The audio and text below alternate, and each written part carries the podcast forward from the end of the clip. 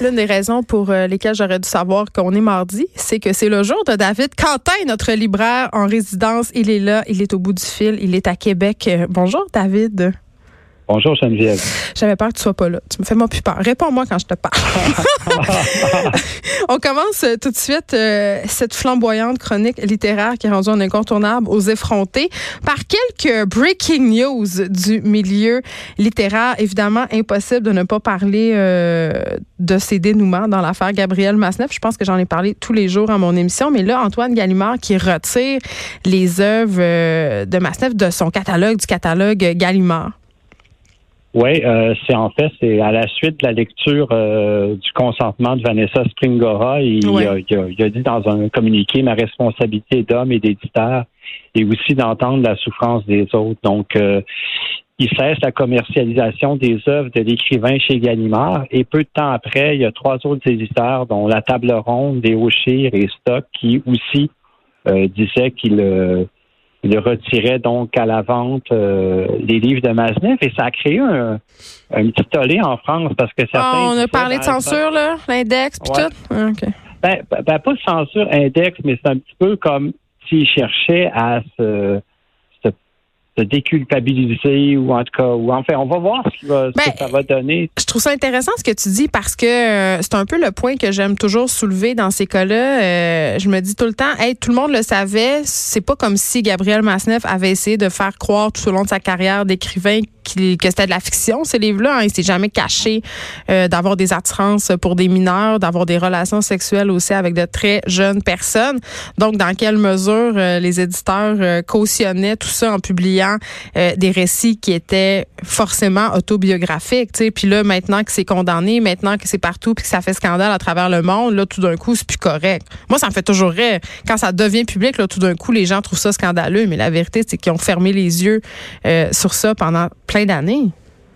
Mais aussi, ce qui est intéressant à souligner, c'est que ça prouve que le livre de Vanessa Springora, Le consentement, c'est pas juste euh, un, coup de marketing qu'elle a fait, c'est vraiment un livre important un livre bien écrit euh, à, découvrir, qui va paraître d'ailleurs au Québec, je le répète, le 5 février. Mais on fait des X sur notre calendrier.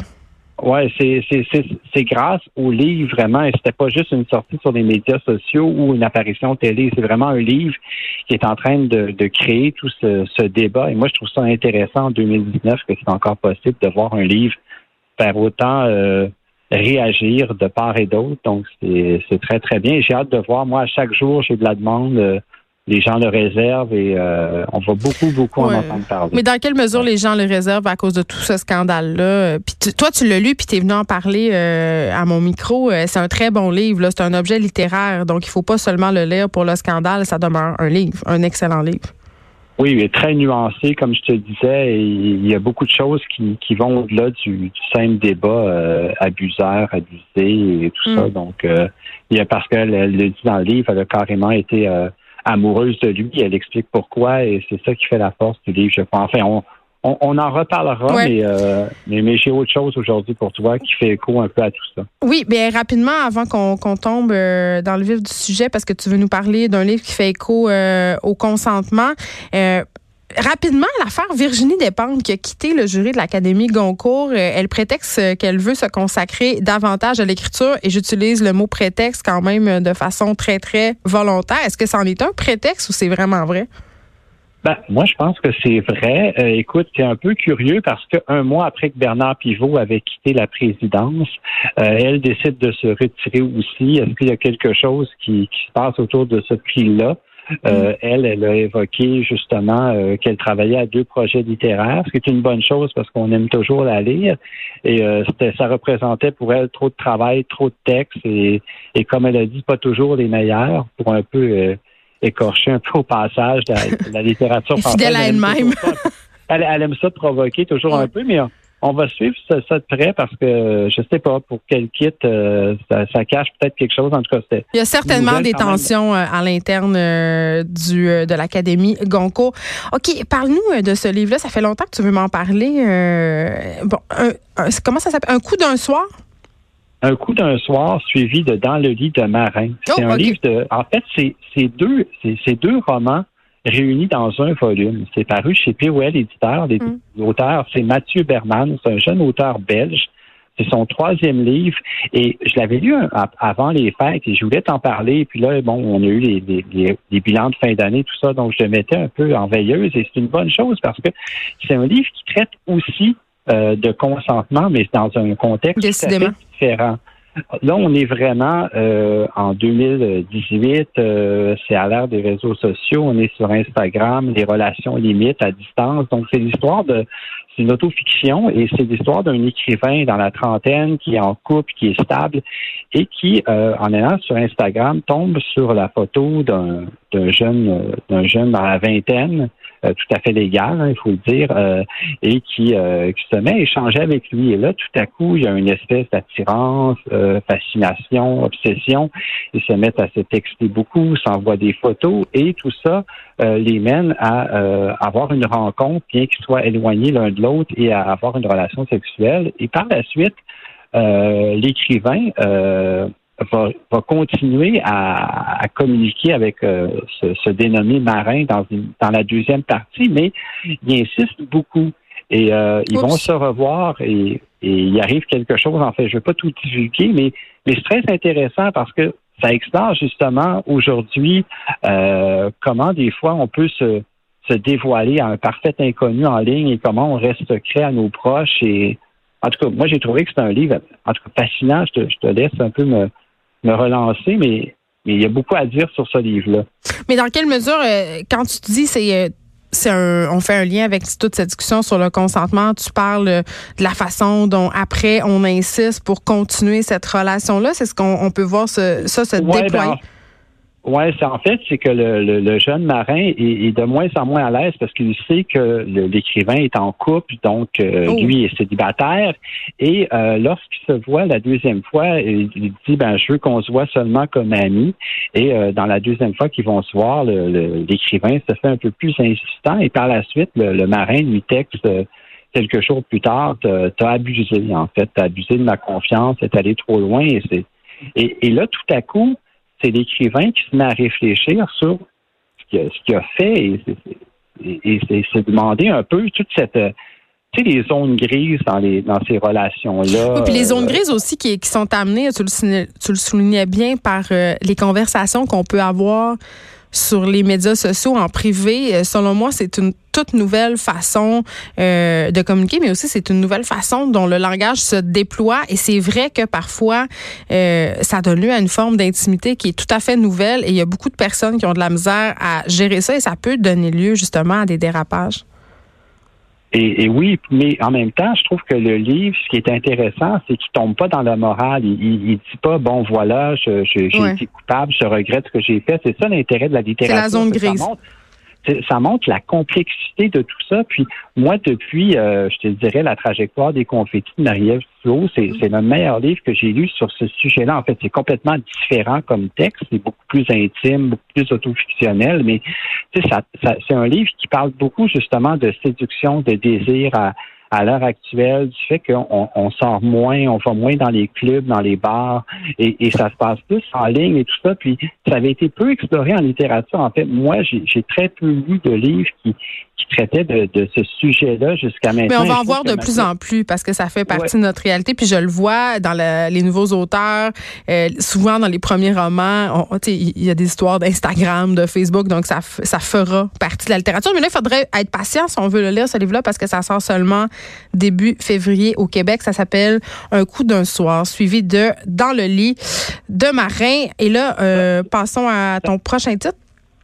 Oui, en fait, je veux juste interrompre pour te dire en fait, que, ce livre-là, celui-là est déjà disponible. C'est paru avant les fêtes, ah! donc c'est le consentement qui, qui va paraître plus tard en février. Mais lui, il est déjà disponible. Les gens peuvent se le procurer. C'est chez POL, c'est euh, dans toutes les bonnes librairies. Donc, on, peut se le procurer. On s'excuse pour la confusion du dossier. OK. Euh, prochain livre, euh, nouveau segment. Avez-vous lu?